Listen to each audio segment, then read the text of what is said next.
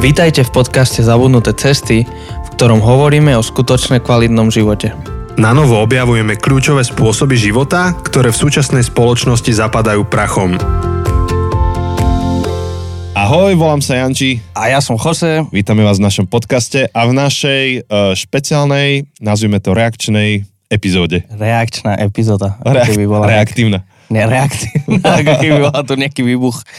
Uh, takže vlastne toto bude jedna z tých epizód, kde nemáte preskočiť prvých pätnásť minút, lebo nemôžeme sa to tak akože rozkecať o živote. To sme robili minulý týždeň, keď sme mali bonus klasický. Typický. Aj sme, si, aj sme si trošku dali, že funky náladu na konci, takže ak neviete, o čom hovorím, tak ste to preskočili a vráťte sa a vypočujte si záver. Áno, ale to... Zároveň je taká samostatná epizóda. Aj toto je taká samostatná epizóda, v ktorej až tak nebudeme nadviazať na niečo, čo sme hovorili predtým, ale o čo budeme potom. A je to reakčná epizóda, pretože... Pretože, no, no dve veci. Niečo sme čítali a máme extra pondelok. Áno. Extra pondelok máme preto, lebo ten ďalší týždeň, vlastne tento týždeň, čo vychádza táto epizóda, tak v priebehu tohto týždňa budeme s IPčkom nahrávať seriál, uh-huh, nový, uh-huh. novú sériu o duševnom zdraví. Áno. O tom sme, myslím, že už hovorili niečo. Myslím, že sme to už spomínali. Hej. No a tá druhá vec, vlastne vznikol na voľný pondelok s nejakou voľnou témou a nebolo veľmi nad čím rozmýšľať, lebo druhá vec je, že... Sme v poslednej dobe začali čítať uh, knihu od uh, pána premiéra Ľudovíta Ódora. Hej, môžeme zašušťať tými knihami, obidva máme, vieš. Vidíš. Tak... Á, počujete to? Tuto dve hrubé knihy. Koľko sto, to má strán? šesťsto... šesťsto čosi, sú to hrubšie ako naše Biblie. šesťstopäťdesiat. No počkaj, akože moja Biblia má viacej strán. Len, Len sú je, tenšie. Áno, sú tenšie strany a také veľmi malinké písmo, takže, takže fyzicky je to hrubšie. Hoci obsahovo je to kratšie. Normálne to je, ty kokšo, to je zbraň, táto kniha. Je to, je to. Tvrdý obal, taký, vieš, ostrý. Ale taký pekný, že? No nádherné, akože no, krásny kus veci. Fakt, že tá kniha je kus umenia. Uh, aj akože grafy sú tam, všelijaké obrázky. Um, ten uh, Šuty, ktorý robí uh, pre denník N, tam na začiatku každej kapitoly má nejakú tú... Úplne krásne. Nejaký ten komiks, alebo čo to je? To je nejaká... Čo to je? Nejaká karika... Skica, karik- karikatúra. No, takže, takže je, to, je to naozaj je to naozaj umelecký kus knihy. Nie je to len proste, že niečo napísali a dali to na papier, ale, ale je akože domyslená kniha. A? A? A ako sa volá tá kniha? Volá sa Rýchlokurz geniality. štyridsaťdva otázok a odpovedí, ktoré vám pomôžu pochopiť dnešný svet. Čo asi není tajné je to, že, že Ľudovít Ódor počas pandémie bol zavretý doma a počúval, že sledoval priebeh toho, ako sa jeho deti vzdelávajú v škole a bol dostatočne frustrovaný na to, aby napísal knihu. šesťstostránovú knihu. Vieš, my sme boli frustrovaní, Janči, keď sme akože videli, aký je obraz kresťanstva v našej spoločnosti a sme napísali dvestostranovú knihu. Aha, tak sme asi málo frustrovaní, Jose. Ale nie sme ešte takí pracanti. Áno, áno, áno. Ako náš premiér. No a vlastne on si povedal, že, že pre svoju dceru vydá, akože pri príležitosti maturity, ak si správne pamätám, vydá nejakú knihu alebo napíše knihu, čo si on myslí, že sú dôležité témy pre jej život. Uh-huh. A že nejde o to až tak sa našprtať data, ale skôr pochopiť niektoré koncepty. Takže on ich dal štyridsaťdva. Prečo štyridsaťdva? Pretože každý, kto čítal toho prvého sprievodcu Galaxiou, vie, že štyridsaťdva je odpoveď na všetko. Na všetko. Takže preto vybrala štyridsaťdva a rozdelili ich aj do takých oblastí. Ja to vlastne teraz tu znovu šušťam tou knižkou. Toto všetko, čo sme teraz rozprávali, on rozpráva na úvode, takže... Žiadne... A je to podľa mňa v každej druhej recenzii napísané. Takže... Asi, asi, hej. Um, teraz hľadám, kde je obsah. Obsah sa mi páči ináč. Obsah je tak spravený, že uh, je vysvetlenie v obsahu, že čo, prečo je to, čo je v obsahu. Aha, áno, áno. To áno, je to zaujímavé. Veľmi ináč. Super. Takže vlastne tá kniha je rozdelená do niekoľko častí. Najprv svetové megatrendy, potom o fungovaní vesmíru, o biologickom svete, o rozume a cite, o ľuďoch a spoločnosti, o technologickej revolúcii, o číslach a formách, o tom, ako byť fundovaný občan a o tom, čo je spokojný život. Tak. Áno. No a vlastne my sme to prečítali a... Uh... teraz neviem, či mu mám hovoriť pán premiér Ódor, Ódor alebo Ľudovít, alebo Ľudo, alebo ako teraz, keď tú knihu. No, asi ostaňme len pri Ódorovi. Môžeme Ódor. Ódor. A dúfam, ale to že... také, ak... vieš, také o prezvisku hovoriť. Tak... Ale tak. Zase akože ho nepoznáme, že my sme akože... Že... Áno. Čau, Ľudo. Tak budem uh... hovoriť autor. To je zase také neosobné. Neviem. Čo... Pán premiér je tiež také... Zase príliš formálne. Akože nevieme, či on si to vypočuje. Uh, my plánujeme tú epizódu aj mu poslať. Tak ja by som možno, že iba tak čisto ako pre túto epizódu si s ním virtuálne potýkal, ale neviem, či to... Potyk... Dobre. Tak uh, teda dajme taký disclaimer, že pán premiér, v tejto epizóde vám budeme týkať, ako keby sme boli kamaráti a snad niekedy sa spoznáme a... Budeme moci aj týkať naozaj, neviem, uvidíme. A možno, že nebudete chcieť. E, takže... Toto to, to, to bude trapas, dobre. No, takže Ľudo v tej knihe hneď aj na úvod hovorí, že on sa vyjadruje k témam, ku ktorým niektor, niektorým nie je odborník a že sa proste odvoláva v tých kapitolách na nejaké autority, uvádza knihy. A, a je to vlastne taký kompilát toho, čo on sa dočítal u iných.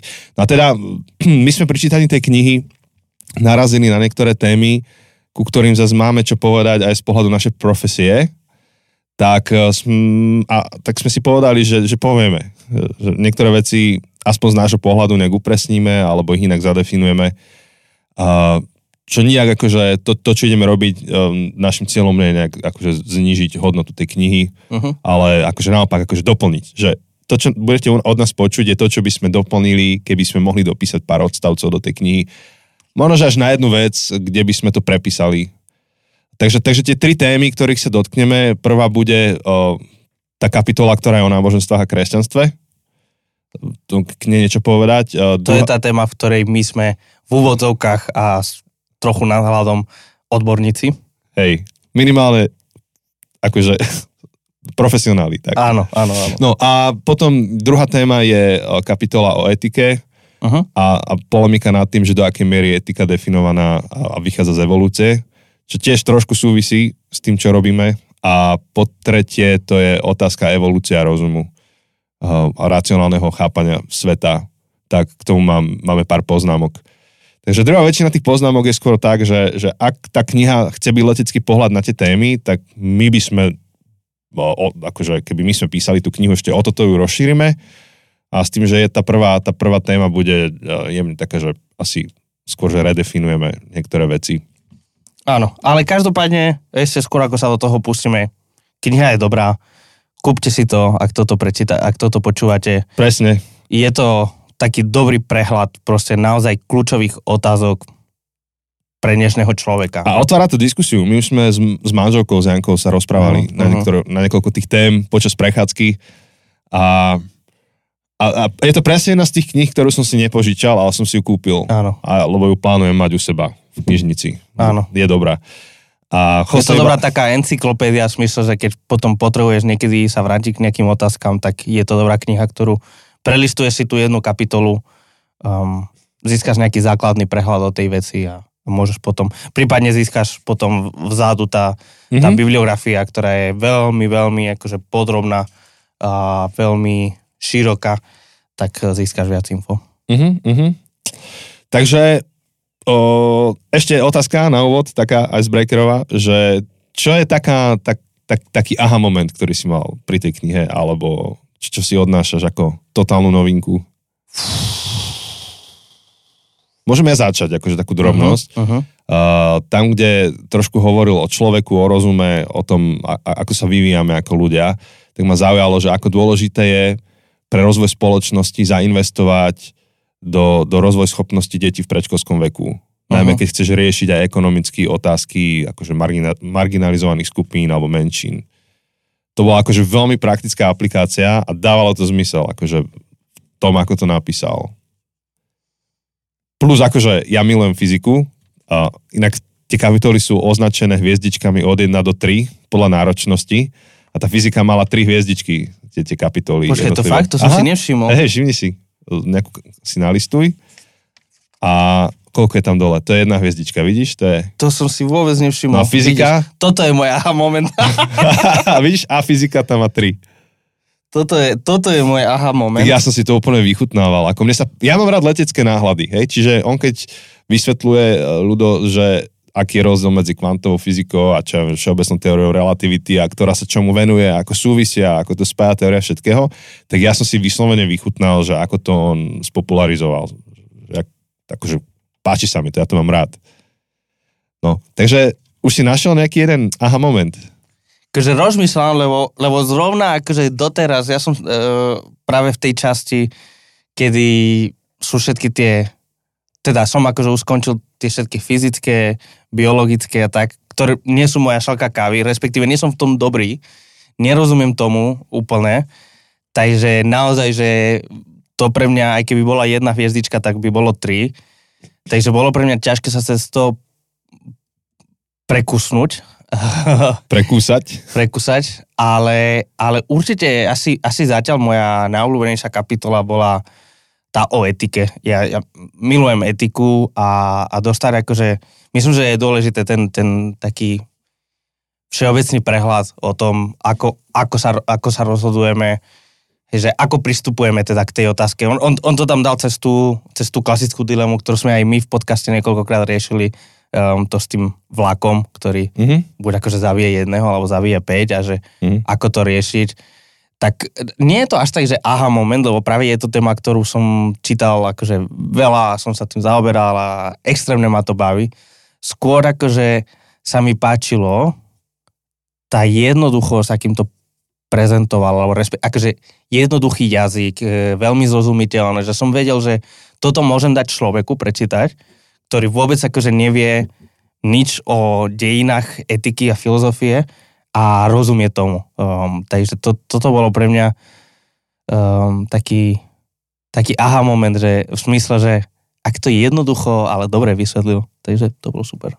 Hej, hej, ja som, ja som si úplne, keď, keď som čítal tú kapitolu, tak som sa preniesol v myšlenkách na hodinu môjho otcina, ako vyučuje fil- filozofiu na vysokej škole. Áno, áno, áno. A ja som bol pozrieť niektoré tie hodiny a presne, presne takto uh, dal študentom nejakú dilemu, že vyriešte to a potom oni začali riešiť a môj otec začal. No dobre, tak povedzme, že existuje niekoľko nástrojov. Utilitarizmus, hej? A presne on tak tuto začína tým utilitarizmom, hneď ako áno. prvým riešením.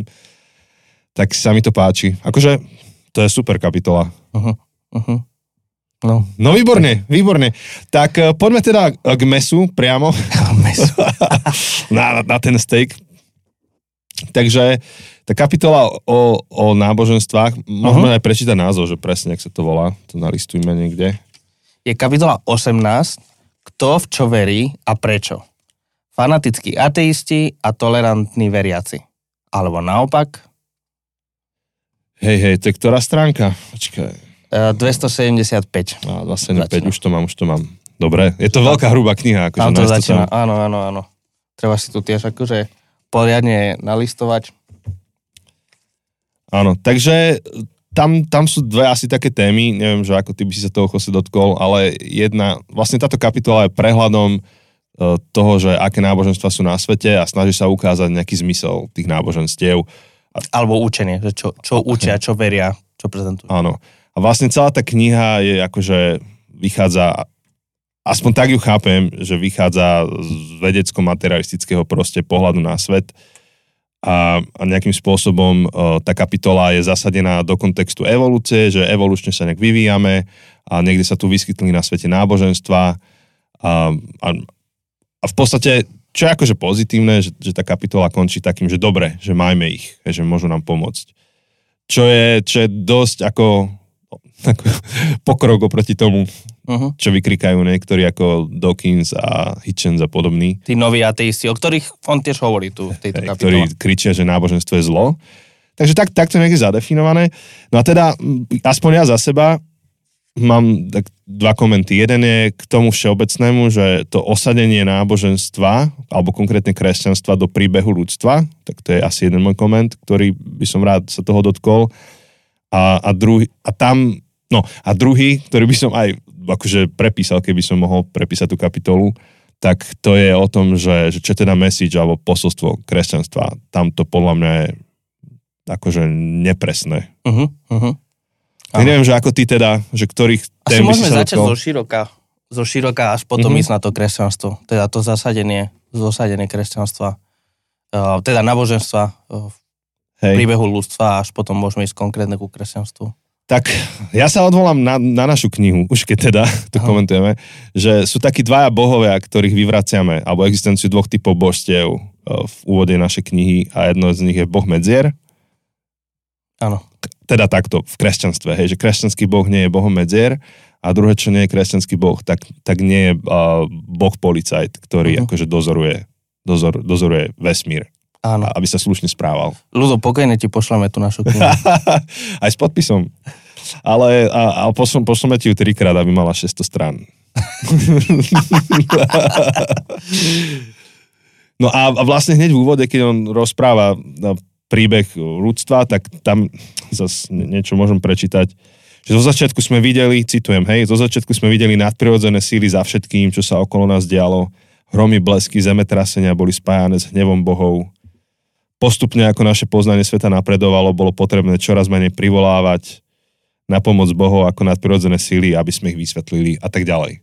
Hej, takže to je prvá vec, že, že uh, akože z časti to je pravda, a, asi áno, že, že ľudia sa snažili vysvetliť si, tak, ako, ako prichádza na zem dážď a blesky, ale z časti to nie je pravda, keď sa na to pozerám ako, ako kresťan. Keď pozerám príbeh toho, ako, ako vznikalo kresťanstvo a čo bolo kresťanstvo. A vlastne kresťanský boh, a kresťanské chápanie boha je v rozpore akože s bohom medzier. A môžem povedať za chvíľku viac, ale neviem, či ty chceš Jose niečo k tomu. Nie, kľudne pokračuj, ja som si tu nalistoval, že čo si napísal o bohom medzier. Tak môžeš to bohom prečítať, kľudne. Preči, prečítaj ty moje slova, to ma poteší. No, vidíš, no. Ty, ty máš akože v tej svojej kapitole, Aha. tak máš časť, že bohovia, v ktorých neveríme, ale z ktorých sme vyrastli. A vlastne na, na boha medzier hovoríš boh, ktorý slúži ako vysvetlenie všetkého, čo mu nerozumieme. Prečo sa blízka? To boh. Prečo slnko vychádza? To boh. Vznikol covid devätnásť? To boh. Hľadal som parkovacie miesto na preplnenom sídlisku a v tom som jedno našiel. To boh. Božie cesty sú nevyspytateľné. No v takom prípade svoj zážitok s Bohom nechcem veľmi verejne ohlasovať, pretože medzičasom niekomu napriek modlitbám zomrel člen rodiny. No, čo už, asi mal Boh príliš práce s mojim parkovacím miestom. Verím, že Boh sa nadprirodzene dotýka našich životov. Nachádzame ho na miestach, kde by sme nečakali. Áno, aj ja sa modlím za parkovacie miesto. Vážne, už ste skúšali večer zaparkovať v Žiline na Volčincoch? To je pravda. Na druhú stranu, takéto rozmýšľanie vieru v Boha nebuduje, ale podrýva. Prečo? Pretože zoznam vecí, ktoré nevieme vysvetliť, sa neustále zmenšuje. Naopak, naše poznanie neustále rastie. Čoraz viac veci vysvetliť vieme. Na rozdiel od našich predkov už dnes vieme, ako je to s bleskom alebo so slnkom. A rovnako nevysvetliteľné dnes môže byť vysvetliteľné zajtra. Jedného dňa zistíš, že na mnohé veci si vieš odpovedať inak ako vierou v to, že to, či ono nejak mysticky spôsobil Boh. Nevysvetliteľné nedokazuje existenciu Boha. Nevysvetliteľné dokazuje našu nevedomosť. A naopak, vysvetliteľné jeho existenciu nepopiera. Ak by aj všetko bolo vysvetli- vysvetlené a vysvetliteľné, neodstavilo by to Boha mimo hry. Veď keby si ty napríklad pochopil všetko o fungovaní tvojho auta, neuzavrel by si to slovami, nikto to nevyrobil. Ak kresťanský boh, nechaotický, dobrý, dokonalý boh v poriadku, tvoril svet a potom prestal, čo čakáme, že nájdeme? Predvídateľný, stabilný, vysvetliteľný vesmír. Pravidelnosť vesmíru, v ktorú veria kresťania, vdýchla život modernej vede. Vesmír nie je hrou bohov, podľa nálady. Nie nevysvetliteľné odkazuje na Boha, ale práve pravidelnosť vysvetliteľné na neho odkazuje. Ak prestávaš veriť, ak prestávaš veriť v takúto verziu Boha, skvele, taký Boh ani nikdy neexistoval. A dalo by sa pokračovať. Boh veľký muž, Boh národniar, Boh súčasnej politickej scény. Prvýkrát počujem niekoho čítať moju knihu, tak ďakujem. Máš, máš toho zážitok, hej? Takže k tomu už iba poslednú myšlienku, že, že je niekoľko ako hlboko veriacich, nie že niekoľko, ako množstvo, to je asi lepšie slovo, hlboko veriacich um, vedcov, kvalitných vedcov, um, držiteľov Nobelových cien a, a mnohí z nich skôr hovoria, že, že, že, že, že, že, že akože viera alebo to, že Boh existuje, skôr im dáva akože racionálny podklad tomu robiť svoju vedu. Presne pre tie veci, ktoré, ktoré som písal v tej sekcii, že, že ak, ak vesmír nie je Boh, ale ak, ak Boh stvoril vesmír, tak potom vesmír musí byť poznateľný, musí mať nejaký poriadok, dáva nám to dôvod veriť, to, k tomu príjeme dokonca neskôr, dáva nám dôvod veriť našim úvahám, myšlienkám, ako tým, na ktoré sa môžeme spoľahnúť, keď skúmame tento vesmír. Takže To, toto je niečo, čo by som minimálne akože rozšíril, túto kapitolu, o, o takýto odstavec, že áno, nejaké náboženstvá to takto majú, akože ľudia tak asi premýšľali, ale akože toto není message kresťanstva. Ten nikdy áno. nestal, kresťanstvo nikdy nestalo na Bohu medzier. Áno, to je skôr akože náboženstva, animistické náboženstva, nazvem to tak, hoci to nechcem, nie, nie to pejoratívne, ale hovorím to čisto historicky, chronologicky, že, že primitívne náboženstva, um, ktoré áno, verili v nejakého boha slnka, um, verili v nejakého boha dažďa a, a tak vysvetľovali, že prečo prší alebo neprší a podobné veci. Um, kresťanský boh, mm-hmm. a, a teda židokresťanský boh, aby sme boli presnejší, uh, tak nikdy nebolo o tom, že vysvetľuje to nevysvetliteľné. Hej. Keby aj takto bolo, tak neexistovalo by ani Genesis jedna, ktoré akože sa snaží vysvetľovať nejakým spôsobom a, a, a teraz nie je to miesto tu riešiť, že či doslovné, alebo metaforicky, literárne, ale, ale v podstate vysvetľuje nejaký vznik sveta. Samozrejme, vysvetľuje to Bohom, ale keby, keby chcel byť čisto Boha medzier, tak ani príbeh o stvorení sveta nám, ne, nám netreba, lebo však, však to Boh a koniec. Netreba mm. nám viac rozpísať. Akože úplne, úplne súhlasím. A dokonca by som ešte prečítal niečo, čo hovorí John Lennox, profesor matematiky na Oxforde, keď kritizuje to, ako používame slovo viera. Hej, tak uh, mám to tu po anglicky, tak sa to po, pokúsim nejak do tej slovenčiny.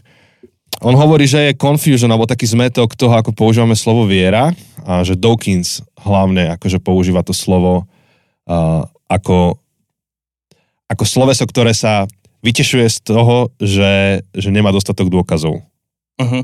Hej? Nemá dostatok dôkazov, tak teda verím. Uh, čiže ak nemá dôkazy, tak musím veriť.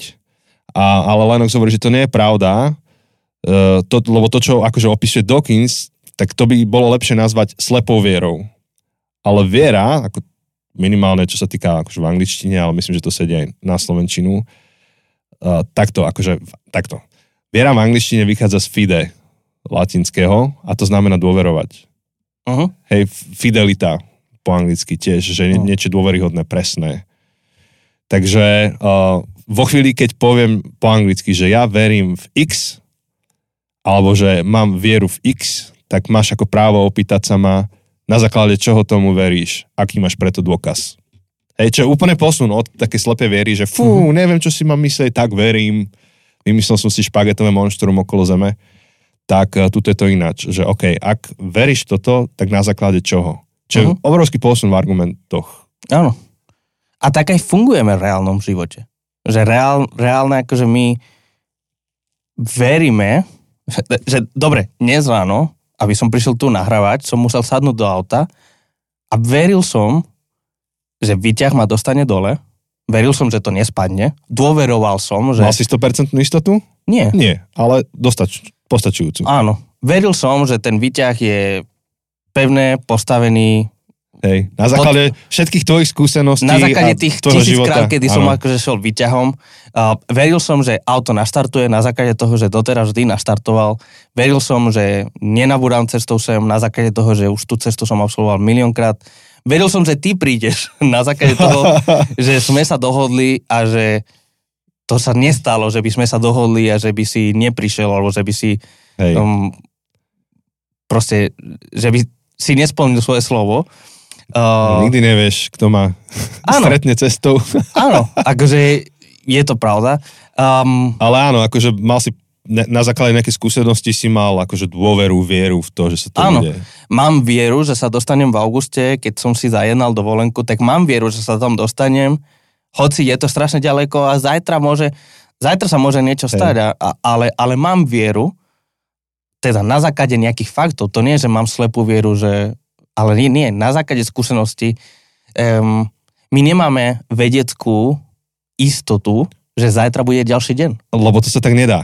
To sa nedá, lebo veda... Ty nemáš, ty nemáš ani vedeckú istotu, že včera si robil to, čo si pamätáš, že si robil. Uh-huh. Nemáš vedeckú istotu. Nemôžem doverovať sebe samému. To, to tiež rieši ľudov v knihe. Že ty funguješ ináč v živote. Funguješ v podstate na základe viery, v tom zmysle, ano, ako to definoval dôvery. Lennox. Uh-huh. Áno, fungujeme. Fungujeme na základe dôvery v vzťahoch, v plánovaní, ale aj v tom, čo sa stalo. Hej. No, čiže to je to dôležité aj najmä pre ten ďalší krok, lebo v ďalšom kroku aspoň som to tak chápal, že ľudu sa snaží ako ukázať ten spin, alebo tú otočku, že dobre, však kresťanstvo nemá byť, ale nie kresťanstvo, náboženstvo nemá byť o tom, že vyplňame si medzery v poznaní, lebo to by nemalo zmysel. A, tak náboženstvo má skôr tú hodnotu, že, že spája ľudí podobných názorov a hodnôt a akože buduje, keď to tak zjednoduším, nejakú tú etiku. Hej? Uh-huh. Že jeho úlohou nie je vysvetliť javy okolo nás, ale aj posilňovať fungovanie komunít, pomáha potlačiť sebecké správanie, pretože Boh všetko vidí a počuje. Uh-huh. Čisto ako subjektívne teraz, ja by som nechcel byť kresťanom, len ak by to malo... Takto, nie že kresťanom, lebo to je, to je široký pojem. Nechcel by som uctievať Boha, pokiaľ by som um, bol presvedčený o tom, že je to len o etike. Že žiadny Boh tam nie je, ale mi to ako pomáha eticky žiť. Uh-huh. V takej chvíli by som nechcel uctievať Boha. Akože, možno, že by som bol kresťanom, čo sa týka etiky, hej, ale nie, nie, akože nábožný človek. Uh-huh. V podstate o tom si hovoril teraz prednedávnom u nás akože v kostole, keď, keď, si, keď si hovoril ten príbeh toho, ako si išiel autom uh-huh. a, a s nejakým človekom a ten ti povedal, že a to ti treba, akože kresťanstvo na to, aby si sa správal morálne, aby si však chodil som akože do kostola nejaký čas a keď som mal pätnásť rokov, vedel som, ako sa mám správať, tak som prestal chodiť do kostola. No, hej, presne. Takže on je akože etický kresťan, dajme tomu, tento človek, s ktorým si sa rozprával, ale presne toho nevedie k uctievaniu Boha. To sú, to sú dve samostatné, to sú dve... Je diskutabilné, či je to oddeliteľné, o tom, o tom tiež akože riešime knihy. Hey, ako, ja Kráľovstvo ja, bez kráľa. Áno, áno, ja som to teraz moc ako rozvetvil. Ale, ale áno, v dnešnej dobe je to úplne pokojné, oddeliteľné. My nepotrebujeme kresťanskú vieru, aby sme sa správali morálne. Nepotrebujeme cirkev, kresťanstvo, náboženstvo na to, aby sme žili morálne, však akože... Ja niekto žijeme... nám to musí zadefinovať. Áno, niekto ale... definovať to musí. A my žijeme akože v mikročase, kedy žijeme na zotrvačnosť toho, že to niekto zadefinoval. Áno. A, ale sa tom... Ale kokšie, nechcem to ako zamotať, ale tiež sme to tu párkrát rozoberali, že to aj Nietzsche vravel, že keď vybereš Boha z tejto našej morálky, tak je otázkou času, kedy sa to rozpadne. Uh-huh. A to, prečo my považujeme mnohé veci za samozrejme a, a, a zjavné a normálne a štandardné, tak je len preto, že žijeme ešte v krátkom čase potom, ako, je, ako sme boli, ako civilizácia vybudovaní proste kresťanskými hodnotami. Uh-huh. A, ale k tomu sa dostaneme v tej v ďalšej časti o etike. Prepáč, som ti do toho skočil. Mm, nie. No čiže, to, iba to som chcel povedať, že, že, že nechcel by som byť aspoň ja osobne nábožný človek len preto, že, že Eti, eticky to dáva zmysel. Tak akože budem mať etiku, si ju nejak vyskladám po svojom. Nepotrebuješ chodiť do kostola, presne, aby si bol etický človek. Ani čítať Bibliu a, a tak ďalej. No a... A, a, to a, zna... a ešte, prepáč, to predpokladá vlastne, že, že človek je stroj, v ktorom, keď zadáme správny kód, keď ten človek akože dostal, dajme tomu, že v mladosti dostal správny kód, správne etické správanie, tak to tak bude fungovať. Preto akože ten človek už nepotrebuje chodiť do kostola a tak, lebo on už má ten kód v sebe, to, to programovanie, uh-huh, proste uh, naťukané a tým pádom nepotrebuješ nejak akože, nepotrebuješ ten kostol, lebo ten kód v sebe už máš. A je to najvyššie problematické, lebo kresťania urobili aj v presvedčení, že žijú podľa svojho učenia, urobili obrovské morálne prešlapy. Áno. Spätne sa na to dnes pozeráme ako na morálne prešlapy. Áno. Vrátane otrokárskeho systému, uh-huh, ktorý sa budoval v Európe, v Amerike. A, no. Takže to, to je druhá vec. Je zaujímavé vidieť a podľa mňa kľúčové, že ako apoštoli v ranej cirkvi prezentovali kresťanstvo, že čo to je. A nikde nevybehli s etikou a nikde nevybehli s Bohom medzier. Vybehli s, s nejakou udalosťou, ktorá sa u nich udiala a, a to definovalo ich, ich vieru. Čiže to, prečo o tom hovoríme, je to strašne dôležité vidieť, že keď sa takto kreslí ten príbeh akože náboženstiev, že, že ľudia potrebovali niečo si nájsť, nejaký zmysel, tak nie, nepotrebovali, pretože to nebol message, to nebolo to posolstvo, ktoré mali apoštolí. Oni hovorili o tom, že niečo sa udialo a je to pravdivé a my sa musíme podľa toho zariadiť. Pre nich akože úplne kľúčový bol život, a, a zá, život Ježiša a záver Ježišovho života tu na zemi. Takže to bol, to bol ten message, s ktorými behli do sveta. Nič nehovorili o tom, že a my už lepšie chápeme, ako vznikol tento svet a my už lepšie chápeme, to nebolo to. A lepšie chápeme, ako sa správať. Hej, že vy sa správate zle a my sa správame dobre. Uh-huh. Uh, to bol nejaký sekundárny proste dopad, ktorý príde s tým, už keď sa vydáš tou cestou. Skôr to bolo o ceste, že hej, Ježiš je odpoveď na otázky, ktoré hľadáme. Je tu Boh stvoriteľ, nejak s ním súvisíme a cesta k nášmu stvoriteľovi vedie cez Ježiša. To bolo, to bola odpoveď. Uh-huh. Ale neriešili tam, že prečo prší. Takže to je druhá akože poznámka. A tretia ešte v tom kontexte, uh, na strane dvestoosemdesiatšesť som si napísal poznámku, že veda a viera je dosť uchopená dualisticky. Hej, on, on sa snaží ľudu vysvetliť, že, že veda a viera nejdu proti sebe, s čím súhlasím, ale aby som to potiaľ ešte ďalej. Nielen, že nejdu proti sebe, ale doplňajú sa. Mm, a, ale doplňajú sa v inom zmysle, uh, že veda a viera sú od seba jasne oddeliteľné. Veda sa týka predovšetkým materiálneho sveta, kým viera je najmä o vnútornom spirituálnom svete každého z nás. Veda pracuje s hypotézami, experimentami a indukciou, viera z definície nepoužíva vedeckú cestu dokazovania, stačí veriť, bodka.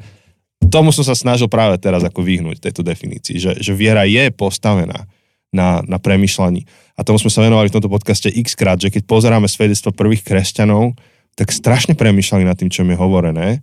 A, a A tam, tam vlastne nešlo o, o vyplňanie medzier alebo hľadanie etiky, ale tam bolo jasné posolstvo, že, že Ježiš stal z mŕtvych a ak sa to nestalo, tak marná je vaša viera celá. To hovorí Pavol. No a vlastne ich posiel, že choďte si to overiť, je tam päťsto ľudí. Keď Peter prichádza do prázdneho hrobu, tak to slovo, ktoré je použité na opísanie tej situácie, je to, že Peter kalkuloval, že čo sa práve stalo. Mu to nedávalo zmysel. Proste premýšľal nad tými vecami. A Um, ja, ja by som to opäť použil slova Lennoxa, Johna Lennoxa, oxfordského profesora matematiky, ktorý uh, vedu a vieru dal do, do inej súvislosti, že áno, oni odpovedajú na iné otázky, ale nie, že materiálny svet a duchovný neviditeľný, kde to nejak tak uchopím, proste mambo jumbo ezoterika, ale uh, povedal, že veda odpoveda na otázky, že čo sa deje a ako sa to deje, čo ako funguje. Kým náboženstvo, alebo teda viera biblického Boha odpovedá na otázku, že prečo sa to deje. Teleologicky odpovedá na náš život. Ja verím, že, že veda by mala akože opísať to, ako tento život funguje. Proste ako funguje, aká jeho mechanika, ale tam by je mala končiť a, a viera odpovedá na otázku, že, že kde sa to vzalo a kam to smeruje. K čomu sa dostaneme za chvíľku pri tej otázke etiky a evolúcie, A, ale toto sa často mixuje aj vo, v odbornej literatúre vedeckej, proste fyzika a metafyzika. Hawking je prvý, ktorý tu domixoval proste v svojej knihe, uh-huh. ktorý na, tu, tu, čo napísal v deväťdesiatych rokoch, kde povedal, že už nepotrebujeme filozofiu, pretože na všetko odpovedá fyzika a veda a odpovedou na všetko je uh, gravitácia, tak to je filozofický statement, to je filozofické tvrdenie. Meta, met, metafyzické. Aby som znova citoval, uh, mám, mám tuto... E, počkej, kde ho mám? Mm, no, rozprávaj, musím si nájsť ten citát. Toto tiež, čo Lennox hovorí. Áno, áno, áno. Um, no, ale teda... Áno, dobre, dobre. Už to máš, dobre. Uh, Lennox reaguje na Hawkinga a hovorí, že, že samozrejme, že veda nemôže byť jediná cesta k pravde. Prečo? Pretože je to logicky sebe odporujúci argument. Ak by bola veda jediná cesta k pravde, tak potom tvrdenie veda je jediná cesta k pravde by bola daná vedou, ale nie je. Hej, takže filozoficky... No, ale k tomu sa ešte o chvíľku dostaneme. Ináč to je veta, ktorú aj on hovorí často v knihe, že k tomu sa ešte dostanem. Áno. To je naša to obľúbená veta. Naša obľúbená veta. Tým sme presne začali. Before it was cool. Áno. Uh, čiže, čiže mne skôr dáva zmysel aj tá Lennoxová ilustrácia, tiež často opakujem, že aká ak, ak je odpoveď na otázku, že prečo na sporáku vrie voda? Máš jednu odpoveď, ktorá vysvetľuje, že ako tie molekuly zahrievajú proste ten žbán a ten molekuly žbánu zahrievajú vodu a tak ďalej. Preto vrie. A druhá odpoveď je preto, lebo Jose si varí kávu. Uh-huh. Obidve sú legitimné a, a obidve treba a každá odpoveda ale na inú stránku. Ale ne, tie odpovede sa nelíšia v tom, že jedna je fyzická a druhá duchovná. Nie, jedna je fyzická a druhá je metafyzická. Proste dve, dve rôzne odpovede. Teleologická. Tak, to, to je to, je to slovo. To je to správne filozofické slovo, že rieši zámer. Čiže keby ja som mohol akože dopísať do tejto kapitoly, tak by som akože ešte poctivejšie rozlišil tieto tri veci, ktorých sme sa dotkli. A potom jedna vec, ktorú by sme prepísali. Áno. A môžeme aj prečítať ten úryvok, asi o tom máš nalistovaný. To je konkrétny posledný odstavec o kresťanstve. Vlastne tam v rámci tejto kapitoly rieši základné prvky tých najväčších náboženstiev, najvplyvnejších: židovstvo, kresťanstvo, islám, buddhizmus, hinduizmus, taoizmus, podobne.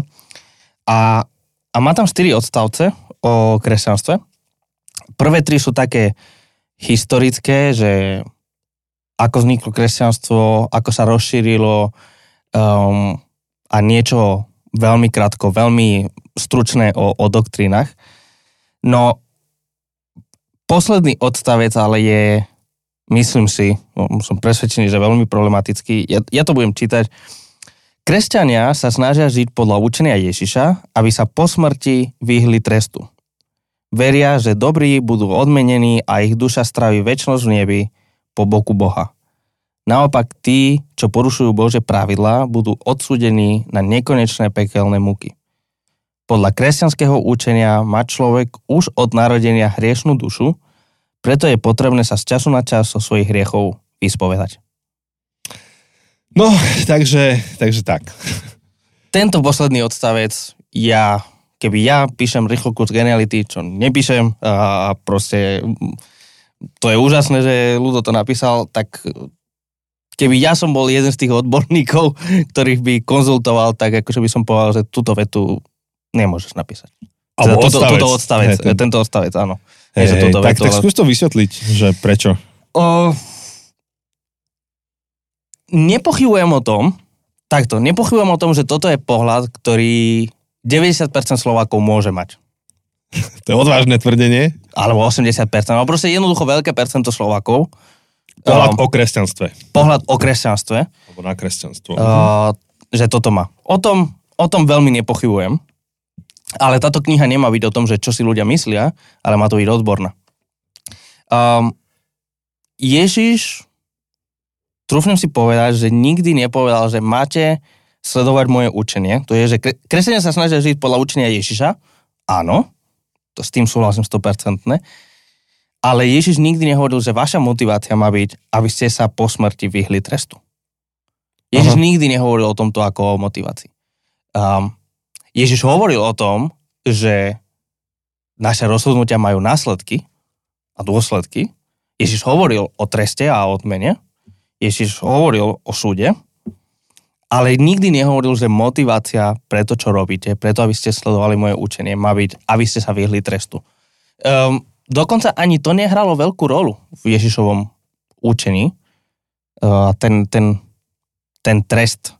Uh, paradoxne, Ľudo to dobre hovorí, keď, keď v strane predtým hovorí, že židovské, židovské náboženstvo, na rozdiel od kresťanstva a islámu, neveľmi zdôrazňuje, čo bude po smrti. Potom hovorí v prvom odstavci o, o kresťanstve, že, že, to vzniklo, že kresťanstvo vzniklo po smrti mladého Žida Ježiša. Takže keď teraz si dáme tieto dva statement dokopy, Ježiš bol Žid a Židia nedávali veľký dôraz na to, čo bude po smrti. Mm-hmm. Tieto dve statement sú pravdivé. Mhm. A sú pravdivé, pretože Ježiš nedával veľký dôraz na to, čo bude po smrti. Hej. Hovoril o tom, ale nedáva veľký dôraz. A teda motivácia, Ježiš nikdy nehovoril, že vaša motivácia je buďte dobrí, alebo počúvajte moje učenie, aby ste sa vyhli trestu. Ale hovorí rôznymi spôsobmi, ja som kráľom, takto vyzerá život v mojom kráľovstve, takto vyzerá život, v ktorom, takto vyzerajú moje pravidla, mm-hmm. moje pravidla hry. Uh, toto je moje manifesto a buď sa podľa toho zariadíte, alebo nie.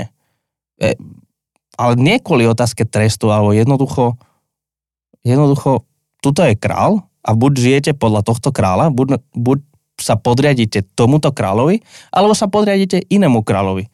Podriadíte sa cisárovi, podriadíte sa sebe samému, seba dávate na pozíciu kráľa, že ja určujem, akože v pohode, robte, si, robte si, čo chcete v úvodzovkách, veľmi to akože hej, hej, s nadhľadom hovorím, hej, ale, ale že jednoducho Ježiš hovorí, že tu je kráľ a buď sa podľa toho zariadíš, alebo nie. A odporúčam ti podľa toho sa zariadiť. Ale teda motivácia nikdy nebola a Ježiš nikdy nehovoril, že robte toto, aby ste sa vyhli trestu. Um, to je prvá vec. Je pravda, že uh, potom, keď hovorí, hovorí že, že dobrí budú odmenení, uh, hoci, no, dobrý, otázka je, ako definujeme dobrý, alebo čo je dobré. Um, takže je, je, Biblia nehovorí, a Ježiš nehovorí o dobrých ľuďoch, hovorí o spravodlivých. To je, to je dôležité, lebo dobrý, dnes akože čo považujeme za dobrý človek? Dobrý človek je ten, ktorý je tolerantný, ktorý je láskavý a potom akože hovoríme, že ako môžu dobrí ľudia ísť do pekla? Veď on je taký láskavý, taký dobrý, veď pomáha ľuďom, ako môže ísť do pekla? Um, kresťanstvo nehovorí, že dobrí ľudia idú do neba, zlí ľudia idú do pekla, alebo, alebo že dobrí ľudia idú do pekla, zlí do neba. Biblia Ježiš hovorí o spravodlivých a nespravodlivých a, a hovorí... a potom už ale ideme do doktri, doktrinálnej, že, že tá spravodlivosť nie je daná tým, čo robíme a tým, kým sme, ale je to dané tým, čo Ježiš robil. Čiže tam je dôležitá tá kauzalita, že Ježiš niečo urobil v náš prospech, urobil nás spravodlivými v Božích očiach. Áno. A my na základe toho konáme dobro. Áno. Už ako ospravedlnení ľudia, ako spravodliví. Čiže nie je, že my svojou, svojimi dobrými skutkami sa šplháme po rebríku do neba. Áno. Ale my sme Bohom menení k niečomu novému a to, to žijeme. Live it out, hej, že, že žijeme to. Áno. A, a môžeme sa stať súčasťou života v Božom kráľovstve tým, že žijeme tie hodnoty. Áno. Čiže táto celá časť, keby som to mal prepísať teraz z fleku, bez nejakého hlbšieho rozmýšľania, by som povedal, že kresťania sa snažia žiť podľa učenia Ježiša Krista, alebo Ježiša, pretože ich ospravedlnil. Mhm. Takže nie, aby sa vyhli trestu, ale pretože ich ospravedlnil. Áno. Veria, že ospravedlnení budú odmenení a ich duša, nie ich duša, ale oni, oni celé ich bytie, straví večnosť v nebi po boku Boha a naopak tí, čo odmietajú Boží dar. Mhm, to, lebo tuto je, že porušujú Božie pravidlá, tak ty si to zmenil na odmietajú Boží dar. Lebo aj ospravedlnení porušujú Božie pravidlá. Akože to, to, že niekto uverí v Ježiša a podriadi svoj život Ježišovi a je ospravedlnený, neznamená, že je dokonalý, bezchybný.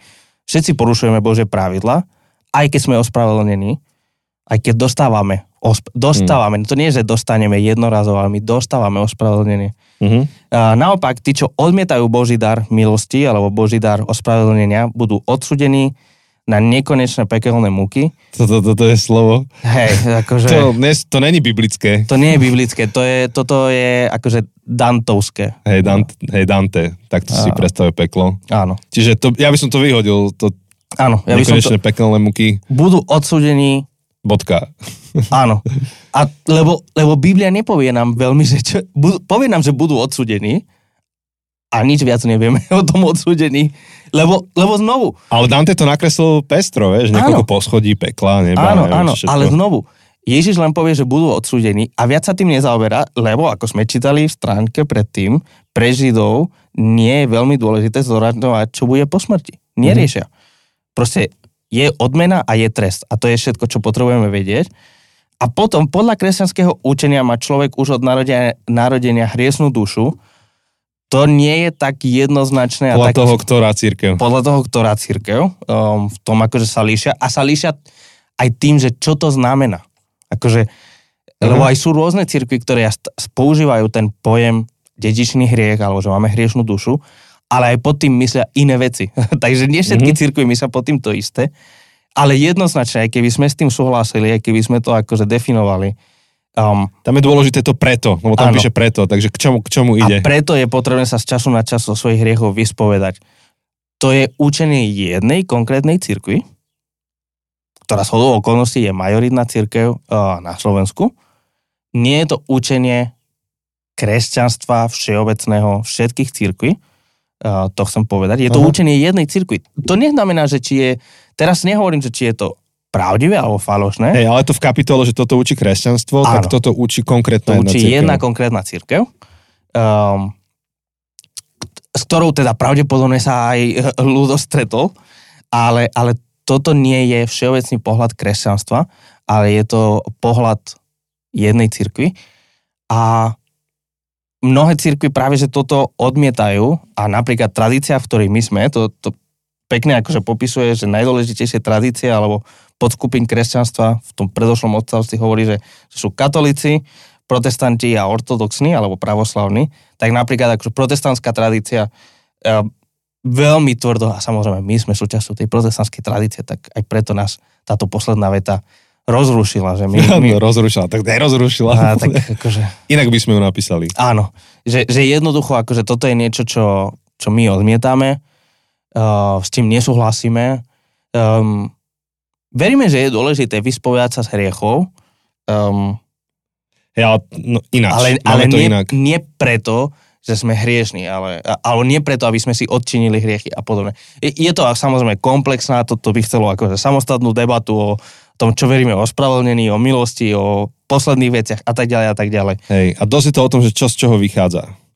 A vlastne my, my sa aj venujeme v tej našej knihe a, a vysvetľujeme tam to, že, že ten message, alebo to posolstvo uh, nebolo, že, že tu máte učenie Ježiša, a v tých začiatkoch nebolo, že tu máte učenie Ježiša, nasledujte ho, ale to bolo, že tu je Ježiš, že jeho nasledujte.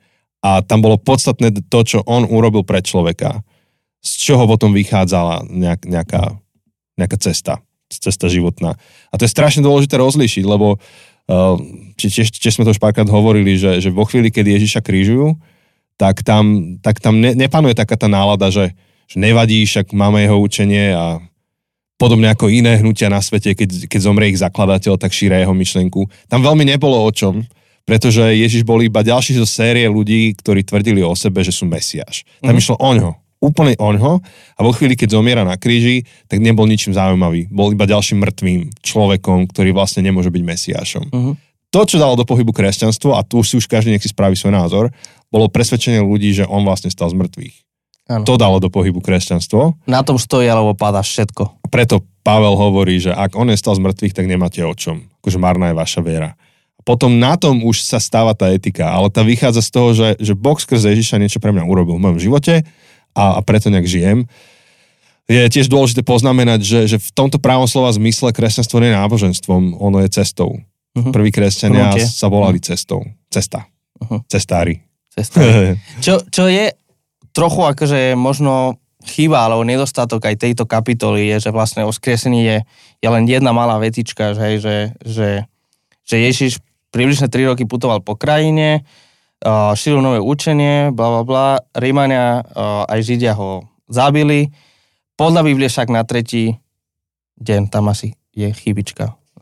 Podľa Biblie však na tretí stal z mŕtvych, ale to má byť mm-hmm. na tretí deň stal z mŕtvych a odišiel naspäť do neba. Toto je všetko, čo vieme o skriesení. Pritom skriesenie je tá centrálna téma, na ktorej Úplne stojí. Kľúčová. Alebo padá celé, takže možno akože pri tom treťom odstavci, kedy je uh, o Biblii, uh, tak napríklad je, že, že, že nový zákon uh, obsahuje Ježišovo učenie, obsahuje oveľa viac.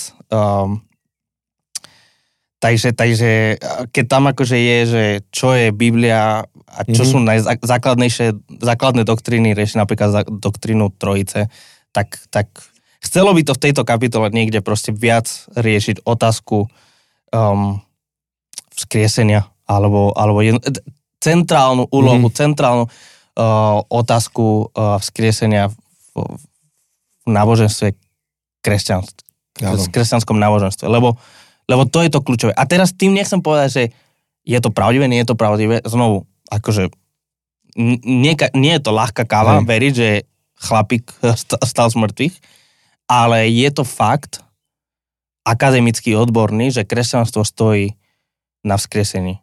To je, to je najdôležitejšia otázka kresťanstva. A preto je to dôležité dať do toho kontextu príbehu, že to naozaj není tak, že, že ľudia si nevedeli vysvetliť, prečo prší a prečo sneží a, a potom potrebovali sa nejak tak akože zgrúpiť dokopy a mať nejaké spoločné hodnoty, ktoré vyznávajú, tak teda vymysleli náboženstvo. Máme tu konkurenčné náboženské systémy a, a môžeš si ho vyberať medzi nimi ako medzi Audi a Ferrari a, a Fabiou. Ten príbeh kresťanstva je úplne iný. Proste ľudia čelili nejaké skutočnosti, aspoň takto prezentovali, tomu verili, že, nie, že bol Ježiš a niečo urobil. A od toho to celé išlo ďalej. To je, to je strašne dôležitý rozdiel. Uh-huh. Uh, Mohamed, keď zomrel, tak to jeho učenie proste žilo ďalej. Vo chvíli, keď Ježiš zomiera, nebolo o čom. Áno. Pod no. krížom nie sú kresťania. Hej. Tak. Až za hrobom. Áno. No a potom vlastne, áno, tá prvá cirkev reverzne inžinierovala toto celé. Ale, ale celé to, akože keď pozeráme, že, že aké boli piesne prvej cirkvi, alebo teda vôbec akože o čom točili, o čom to bolo, oni oslavovali to, čo Boh spravil pre človeka cez Ježiša. To, to nebolo o tom, že budujme si tu dobré skutky, aby sme sa dostali po rebríku do neba. Uh-huh. Dobre, OK. Takže Ľudo, keď ak budeš náhodou akože vydať nejakú riadne drzí, že? Druhú, druhú edíciu, tak ty si povedal, že máme mu týkať. Hej, hej. Uh, tuto, tak... tuto v našom podcaste. Iba. Áno, áno. áno na, tak... na verejnosti je to pán premiér. Áno, dávame sa ti k dispozícii, ak by si chcel nejaké veci poupravovať, tak radi v tom, ra, radi budeme súčasťou toho, radi pomôžeme, aby tá kniha bola ešte lepšia, než už je. A teraz ma zaujímalo, že to, že si ho oslovil, či to je tá slepá viera, alebo viera postavená na nejakom ráciu. Tak je to postavené na nejakom ráciu, lebo viem o niekom, kto mu napísal e-mail s nejakými poznámkami. Aha. A on odpísal. Uh. Takže, takže ja na základe toho mám vieru, mám dôveru postavenú na, aspoň na jednom fakte, že keď mu pošleme tento e-mail, tak aspoň dostaneme nejakú reakciu. Hej, ale tiež je pravda, že e-mail sa prečíta za päť minút a my už asi hodinu rozprávame. Aha, to už toľko? päťdesiatdva minút ideme si. No, tak pomaly, akože môžeme to ísť akože do konca. Hej, hej, akože ja som mal ešte dva tie ďalšie body, tak aspoň stručne ich dajme. Hej. To bola tá etika a evolúcia. Hej, že, čo sa týka etiky, tak v jednej kapitole Ľudo vlastne dáva tie rôzne etické prístupy, že, že ako riešiš, čo je dobré a čo je zlé. Hej, a máš tu tie rôzne prístupy, kde pod kapitolou je náboženstvo. Ale potom v zápäti v tej ďalšej kapitole za tým akože úplne jasne stavia na tom, že, že etika je evoluč- výsledok evolúcie. Uh-huh. Hej, alebo nejak, nejakých evolučných procesov. A tam to není také jednoduché. Samozrejme, že tu sa môžeme teraz hádať, že, že ja ako kresťan poviem, nie, proste Boh je absolútna morálna hodnota, alebo, alebo stanovuje. Takže môžeme sa o tom hádať. Čo asi, asi není spôsob, akým chceš takú knihu písať. Uh-huh. To, o čo by som to rozšíril, tú kapitolu, je o komenty niektorých ľudí, ktorí uh, vážne spochybňujú, či evolúcia môže akože byť základom k morálky. Hej? Uh, že, že, či je to dostatočné vysvetlenie um, uh, čohokoľvek. Mám pár mien, prečítam ich. Môžeš mi pomôcť, kým ja budem listovať? Niečo povedať? Uh, neviem, ako ti budem uh, pomáhať, ale tak v... máš akože pred sebou, možno aj dáme taký, že, že hint, že máš pred sebou knihu uh, Dáva Boh zmysel od uh, Timothyho Kellera. Áno, ktorý sa hýbal v prostredí New Yorku. Uh, Ma- a, Manhattan. A Manhattan. Hey. A, a John, um, Jonathan Haidt je vlastne ten, na, na koho teórii postavil Ľudo tú svoju kapitolu. Áno. Hovorí o takých ekvalizeroch morálky, kde to Áno. máš ako mixpool, kde si pridávaš, že budem teraz viacej spravodlivý alebo budem viacej súcitný. Ja už neviem presne, aké sú tie receptory. Áno, áno, áno. A vlastne Tim Keller... Tých šesť všeobecných receptorov. Hej. Tim Keller bol aj v nejakej diskusii s týmto autorom. Na Hide, YouTube. Hide, hej, dá sa tom, to na, na YouTube nájsť. No, tak on napísal knihu Timo, Timothy, on, on bol... Timo. Ako, Timo, vidíš, ja všetkým týkam. Už máme Ľudo, máme už aj Timo. Timo. Tak Timo, tuto, um, jemu sme venovali minulú epizódu. Áno. Sme, on umrel pred časom a za, za, zanechal za sebou obrovské dielo Aha. životné. Tak on napísal túto knihu, že či dáva Boh zmysel, dokonca on je hovoril aj v Google, Aha. tam v rámci tých autorov, čo si pozývajú do Google. Áno. To, to je všetko zaujímavé. Tak on tu hovorí niekoľko mien, ktoré, ktoré s týmto zápasili v živote a už len tá jeho kapitola o tom, že ako je to s tou morálkou, ukazuje, že to nie je také ľahké. A keďže už nemáme naozaj veľa času, tak treba tak pár myšlienok k tomu poviem. Uh-huh. Hovorí tu meno Wilsona, ktorý vyštudoval Oxford v sedemdesiatych rokoch a stal sa anglikánskym duchovným. A potom odišiel a stal sa ateistom a napísal kniz, knihu Against Religion, čiže proti náboženstvu. Why we should try to live without it. Čiže prečo by sme sa mali snažiť žiť bez neho. Uh-huh. A, a stal sa oceneným autorom biografie a akademikom. Stretol sa s, s Richardom Dawkinsom a večeral s Hitchensom, Christopherom, uh-huh. aj s týmito chlapcami. Toto sú na... akože významné postavy nového ateizmu. Áno. Takže tešili sa, keď počuli o jeho neviere. Takže, takže už úplne žiadny boh, spýtal sa Hitchens, nie, odpovedal Wilson, odhodlane. O niekoľko rokov neskôr mnohých prekvapil tým, že ohlásil svoj návrat k viere v Boha dvoma dlhými článkami v britskom časopise New Statesman a v novinách Daily Mail. A čo ho k tomu viedlo? No, túto tým vysvetľuje ten dlhý nejaký existenciálny dôkaz, ktorý, ktorý on zažil, proste keď pozoroval život. A vys, akože, keď, keď to zostručním, pozorovaním života dospel k záveru. Dospel k záveru, že, že kresťanské vysvetlenie morálky a etiky dáva najkoherentnejší zmysel. Hej, že, že ono ani to není o dôkazoch niekedy, lebo ako dokážeš niektoré veci, nevieš ich dokázať. Uh, to je skôr otázka, že čo dáva najväčší zmysel pre teba dnes ráno? Zviesť sa dolu výťahom alebo ísť po schodoch? No, mm-hmm. na základe všetkého, čo pozoruje v živote, dáva zmysel ísť dole tým výťahom. Hej. Um, teraz sa stratila tá ponorka, asi sa dozvieme, či sa podarilo ich záchrániť alebo nie v týchto dňoch. A pri Titaniku, no, ak to niekto počúva neskôr. Išli, išli hľadať. Čítal som, že jeden človek nenastúpil do tej ponorky. Aha. Preto, lebo sa pozrel a zhodnotil situáciu a povedal, že, že najlogickejšie vysvetlenie tohto všetkého je nenastúpiť. Hej, keď, keď videl technický stav niektorých vecí. A, takže on hovorí, ten chlapík, že materialistický ateizmus je úplne neracionálny. Že nedokáže nejako vysvetliť dôležitosť lásky, krásu v umení ani mravnosť. A, a pokračuje ďalej. Čiže dokonca Dostojevský sa tomu venuje, dalo by sa s Dostojevským rozprávať. Uh, potom ešte aké meno. Um, ateistický autor Bagini je ochotný priznať. Píše, že ateisti právom čelia obvinenia, že život bez Boha nemôže byť morálny. Hej, ešte, ešte tu by sa dalo nalistovať nejaké, nejaké výskumy. Máš proste uh, dva typy nejakého vysvetlenia, že ako, ako sa uh, ako sa ako funguje etika, alebo ako získaš morálku. Jedno je evolučné a tu máš Philip Gorski z Jale University napísal teda o zlyhaní spoločenských vied vo vytvorení uspokojivej teórie mravného života, ktorá by vysvetlila, prečo ľudia neustále posudzujú a, a hodnotia. Hej, takže sociológ Gorský z Yale napísal o tom, že, že spoločenské vedy zlyhali v tom. A on tam opisuje obidve, obidva tie prístupy. Jeden je ten evolučný, že evolúcia to tak zapričinila, ale on hovorí, že, že to úplne nedáva, nedáva zmysel. Uh-huh. Uh, že zamietajú ako nedostačujúcu. Hej. Ako mnohí iní, aj on sa pýta, ako mohol súčasný obdiv sebaobetovania, najmä obetovania sa pre niekoho mimo rodiny, kmeňa či rasy, byť vlastnosťou, ktorá viedla k väčšej miere prežitia. Gorský poukazuje, že navyše táto teória nejako nevysvetľuje, prečo by v prvom rade niektorí z našich predkov mali morálne cítenie. Hej. A potom sa zaoberá ešte inou teóriou, vplyvnejšou podľa neho kultúrneho relativizmu a sociálneho konštruktivizmu. Čiže každá kultúra si proste vygeneruje svoje vlastné mravné hodnoty.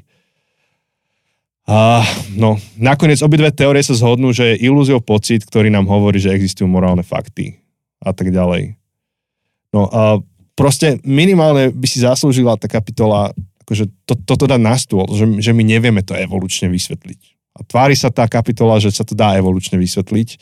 Sú vážne debaty, že nedá a, a, a mnohí dokonca ešte aj, aj akože ateistickí, sekulárni filozofii a, a vedci o tom takto uvažujú. Ešte jedného prečítam, aby som zakončil túto úvahu o etike. Môžeš zahovárať zatiaľ, si to nalistujem. Neviem, ako to mám zahovárať, ale tak nejako sa pokúsim. Možno, že čo teba zaujalo? Um, nie, určite, akože uh, ja poznám tú teóriu tých šestých gomikov, som to poznal už predtým a, a je veľmi zaujímavá, veľmi veľa akože ukazuje, ale, ale určite potrebujeme ešte ten krok späť, že, že, že evolúcia je nedostačujúca.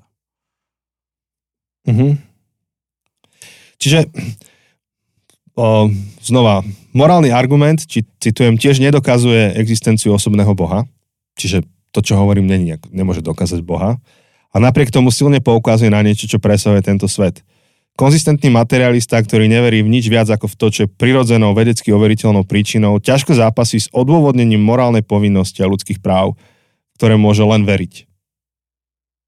Čiže môže len veriť, že ženy sú rovnako hodnotné ako muži, môže len veriť, že deti sú rovnako hodnotné ako muži, alebo ako, ako dospelí, alebo že, že černoch je rovnako hodnotný ako beloch, alebo že by si mali mať nejakú rovnosť a spravodlivosť a, a ľudskú dôstojnosť. A znova tento newyorský filozof Thomas Nagel píše: som stále presvedčený, že bolesť je naozaj zlá, že to nie je len niečo, čo nenávidíme a že potešenie je naozaj dobré a nielen niečo, čo sa nám páči.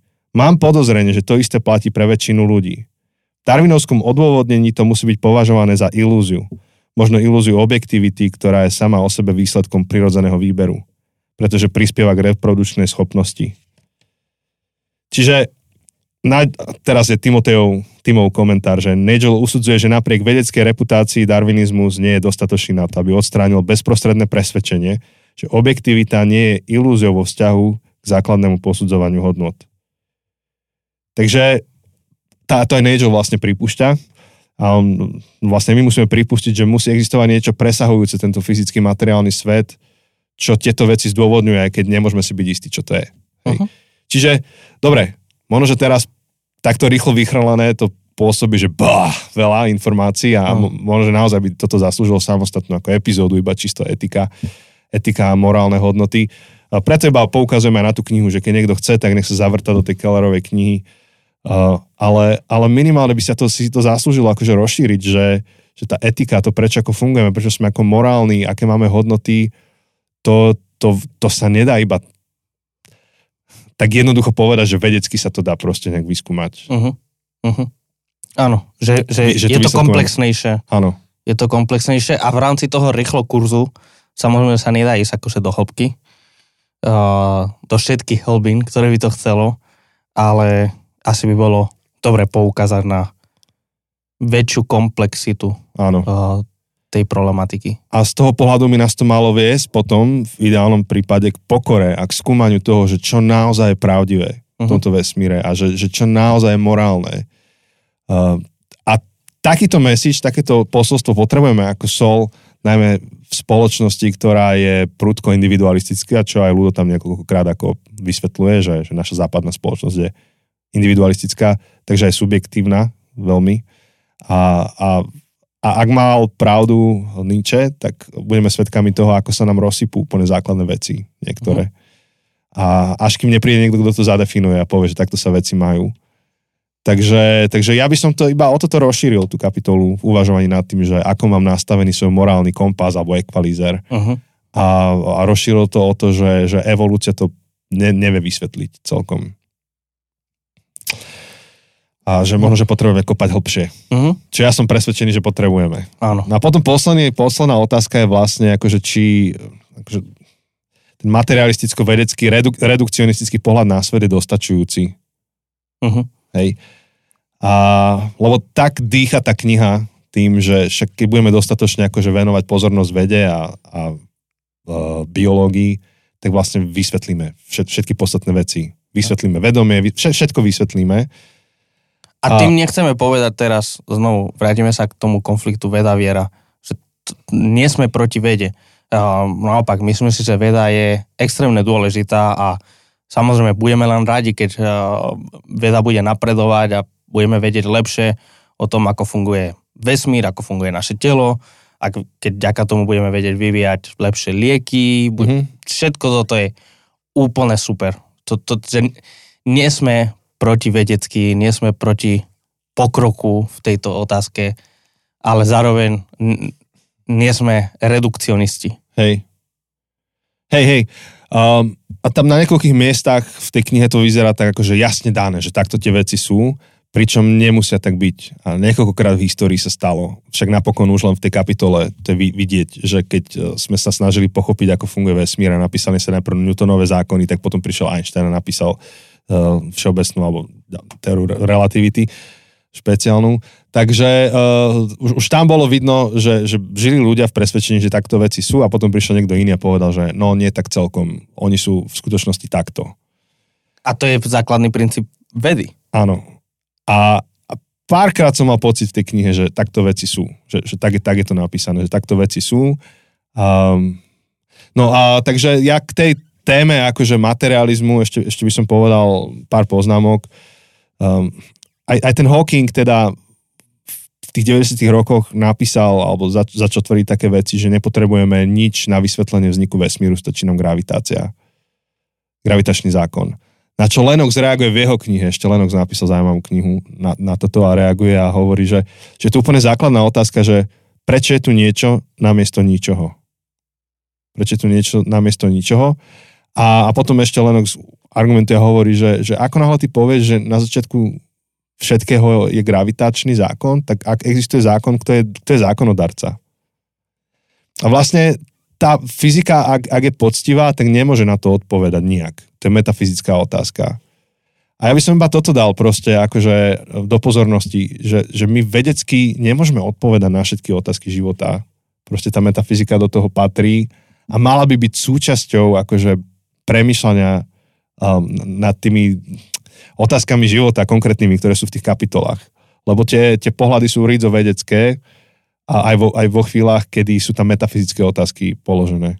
Napríklad ako, ako, akože zmysel vesmíru alebo, alebo kam smeruje vesmír, odkiaľ kam ideme.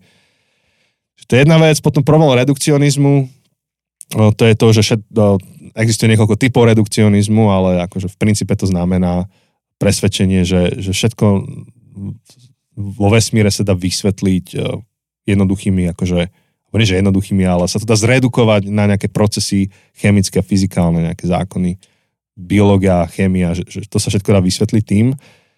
No a, a John Lennox práve bol s takýmto nejakým úplne brutálne kapacitným, vysokokapacitným človekom na večeri a sa rozprávali a, a Lennox sa ho pýta, že ako chceš vysvetliť ty ako redukcionista, ako chceš vysvetliť e, význam tohto slova, ukázal mu nejaké slovo alebo písmeno v menu, čo tam mali pred sebou v reštaurácii.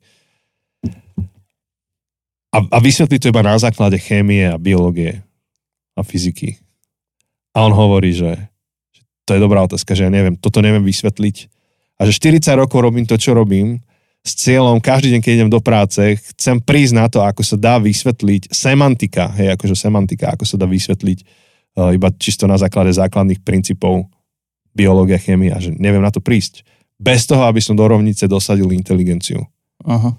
A Lennox potom ide ďalej a uvažuje nad tým, že dobre, keď pozrieš na to, ako vesmír funguje a vôbec, že dé en á, že v podstate, v podstate to, je, to je slovo, hej? Alebo veľmi dlhé, dlhé slovo, že, že nemôžeš ináč iba že dúmať nad tým, že či za tým, či tam nechýba v tej rovnici inteligencia nejaká. Uh-huh. Čo samozrejme nie je argument pre Boha, do, dostačujúci, ale uh, on, on tiež robí cel, celkom presvedčivú akože argumentáciu k tomu, aby sme to ne, nezjednodušili tak, že celý svet sa dá vysvetliť iba biochemicky. Aha.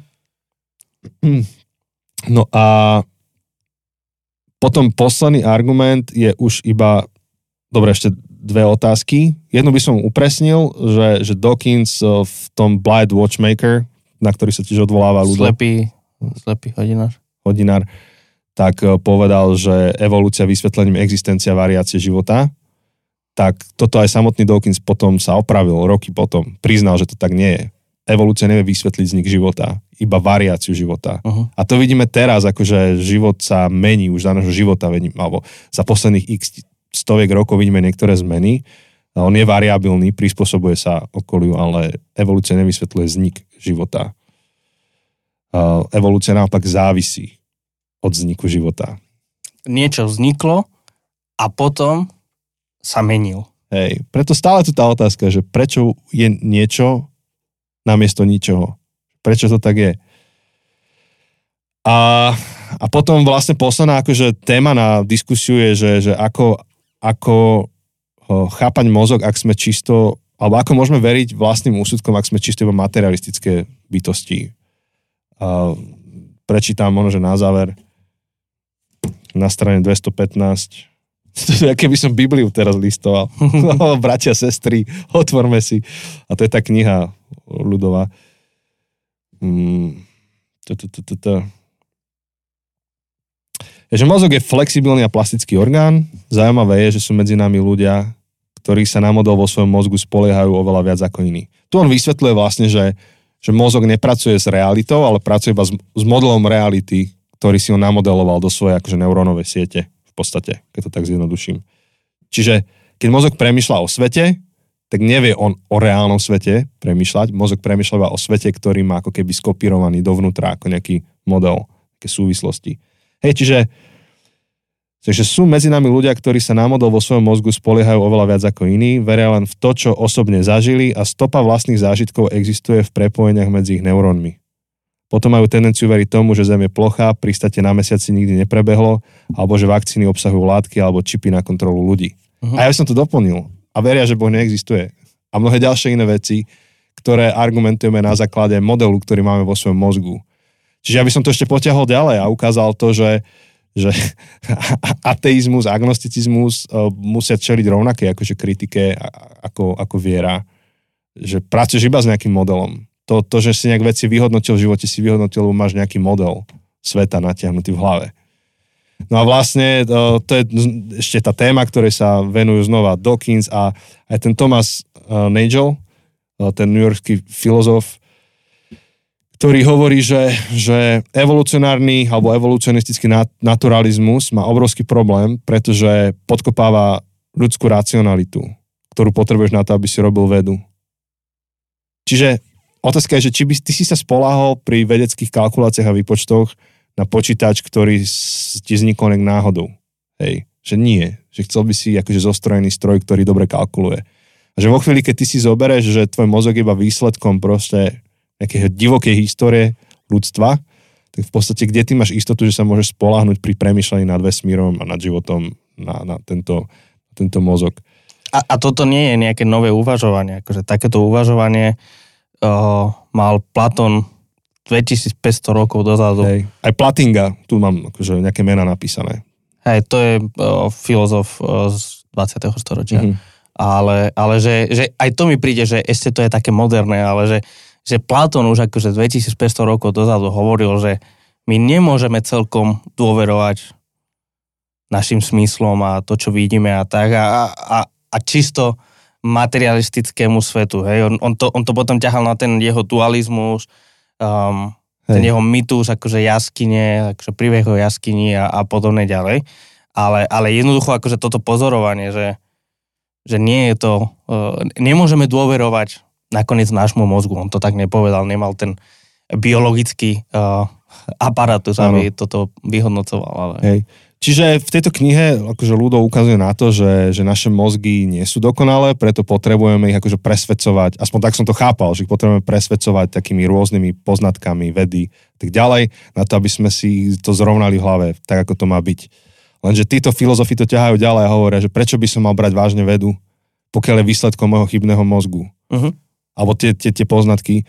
A my sme to teraz akože strašne akože iba škrabli po povrchu, ale keď pôjdete hlbšie do diel týchto ľudí, tak zistíte, že to je vážna vec, ktoré by sa tiež akože patrilo nejak venovať. Pretože ak máme pocit, že, že, že vedecky si všetko vyriešime, tak nevyriešime. Veda je akože brutálne potrebná, lebo akože funguje, to, to, to je dôležité povedať, ale zároveň to kladie o mnoho hlbšie otázky vlastne, že kto som ja ako človek naozaj. A aké je moje miesto tu na Zemi naozaj? A aká je povaha tohto sveta naozaj? A, a ja by som to rozšíril tieto kapitoly ešte o, o tie, tieto pohľady, pretože budeme si ich musieť nejak odpovedať ako ľudia. Áno. A na záver ešte možno jednu vec o kritickom myslení o, a, a vlastne aj, aj Ľudo napísal kapitolu o kritickom myslení. Um, my sme sa aj tým zaoberali trochu vedľajšie, keď sme aj mali sériu s Janom Markošom. Ale vlastne nastáva tu aj potom taká otázka, aspoň pre mňa. Mm-hmm. Um, keď čítam, teraz keď sa vrátim k tú kapitole, uh, ku kapitole o, o kresťanstve. Že teda, nielen, že k tej kapitole o kresťanstve sme nejaké väčši, veci pridali, alebo dodali, alebo aj v tých ostatných kapitolách, ale sú veci v tej kapitole o kresťanstve, ktoré sú doslova mylné. chybné. Mm-hmm. Nezodpovedajú poctivému, odbornému um, pohľadu. A tak potom mne to prináša takú otázku. Lebo ja som to priznal úplne na začiatku. Otázky fyziky, otázky biológie, otázky technológie, napríklad keď je tá celá časť o technologických revolúciách a o, o, o proste o, o tom binárnom svete a to všetko. Ja, ja, ja tomu, ale že nula rozumiem. Ja, ja fakt tomu nerozumiem. Nikdy ma nebavili, nikdy som nerozumel tým prírodným vedám a tak. A, a teda ja prichádzam ako v úvodzovkách analfabet k tým kapitolám. A teda môžem sa, spola, môžem sa spoliehať na tom, môžem prichádzať k tým otázkam s vierou. S vierou, že tie kapitole sú odborné, férové, napísané. Ale potom, keď narazím na kapitolu, ktorá nie je odborné napísaná, potom mi to prináša otázku, že ako potom môžem mať istotu, ako môžem dôverovať, že výťah fyziky nepadne. Ako si môžem byť istý, že auto biológie naštartuje. Ako si môžem byť istý, že technologické kapitoly um, dobre vysvetľujú svet.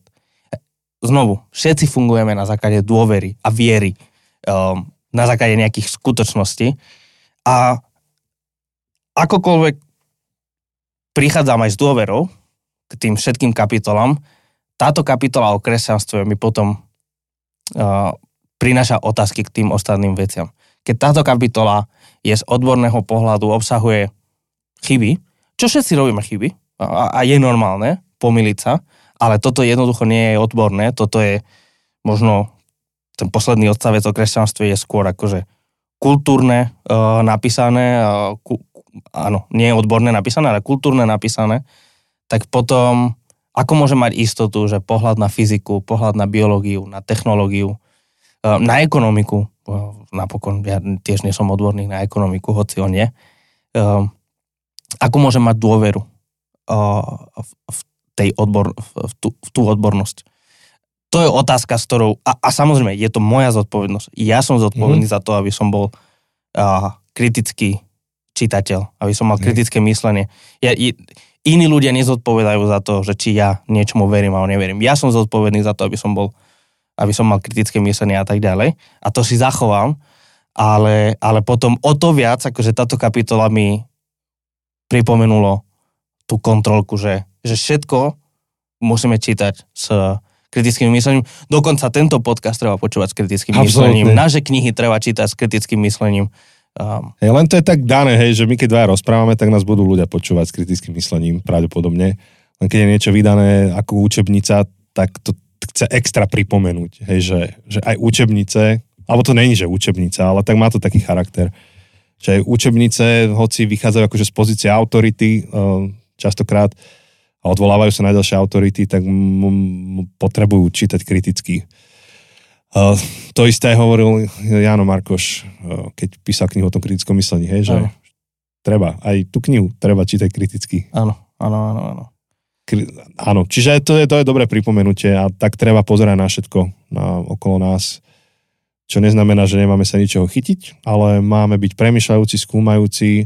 A napokon platí to Ježišove, ktorý hovorí, že spoznáte pravdu, pravda vás vyslobodí. Aha. Ja verím, že to je, to je jeden zo silných imperatívov, ktorý máme žiť. Máme žiť ako ľudia pravdy a tú pravdu hľadať. Takže preto aj som si s chuťou prečítal túto knihu a ju odporúčam. Áno, super kniha, uh, taký must-have v každej domácnosti. Takže keď si to nemáte, kúpte si to a teda prestaneme týkať... Uh, Hej, už ideme na ulicu teraz, takže odteraz už znova vykáme. Teda, pán premiér, ďakujeme veľmi. Uh, Sice tá kniha bola napísaná ešte skôr, ako sa stal premiérom, um, ale každopádne veľmi ďakujeme. Je to veľmi užitočná kniha a veríme, že, že mnohí ľudia si ju ešte kúpia a že urobia aj vám radosť, lebo však viem, ako to je, keď si niekto kúpi knihu, robí radosť, pretože si to niekto kúpi, robí radosť, pretože aj niečo cinkne.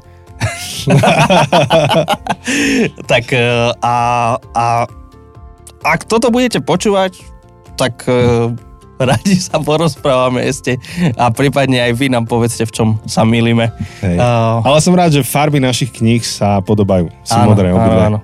A teda ešte raz, akože kus knihy, nielen obsahom, ale aj akože umelecké dielo. Hej, takže parádne. Dobrá práca. Um, Denník N to vydalo, um, za tým je celý tým, samozrejme, takže nebudeme teraz menovať, že komu, kto dobrá práca, ale celý tým Denník N, ktorý to robil, tak akože parádne, parádne spravené. Hej. Takže toľko z nášho pohľadu a dnes to bola celkom dlhá epizóda. Jose, tipni si koľko? Oh, ja pozeráš na hodiny. Takže... Pozera, ale tak neviem, kedy sme začali, ja, ale ja, tak ja. hodinu a pol určite. No hodinu dvadsať. Hodinu dvadsať? Dobre. No iba ak by sme ďalších desať minút kecali, čo nejdeme. Áno, počujete zvuk knihy, a. tak to je. A my máme nádej a vieru v to, že najbližší týždeň nahráme s IPčkom celú sériu. Veľmi sa tešíme. Že nás neskolia nejaké choroby alebo niečo, nejaké nečakané udalosti. Tak, tak. A máte sa na čo tešiť. Verím, že to bude dobré. Uh-huh. Už sme pripravili nejakú osnovu a vyzerá to super. Áno, veľmi sa tešíme. Kamaráti, ďakujeme, že ste nás počúvali aj tento týždeň a ako vždy na záver, ak sa vám páči to, čo robíme, tak budeme radi, keď nás podporíte tým, že to budete zdieľať, že to posuniete niekomu, že to pošlete ďalej, že to budete zdieľať na vašich sociálnych sieťach a samozrejme aj budeme radi, ak podporíte tento podcast finančne, aby sme vedeli ďalej fungovať a všetko info o tom, ako môžete podporiť, nájdete na zabudnuté cesty bodka es ká. Čaute. Ahoj.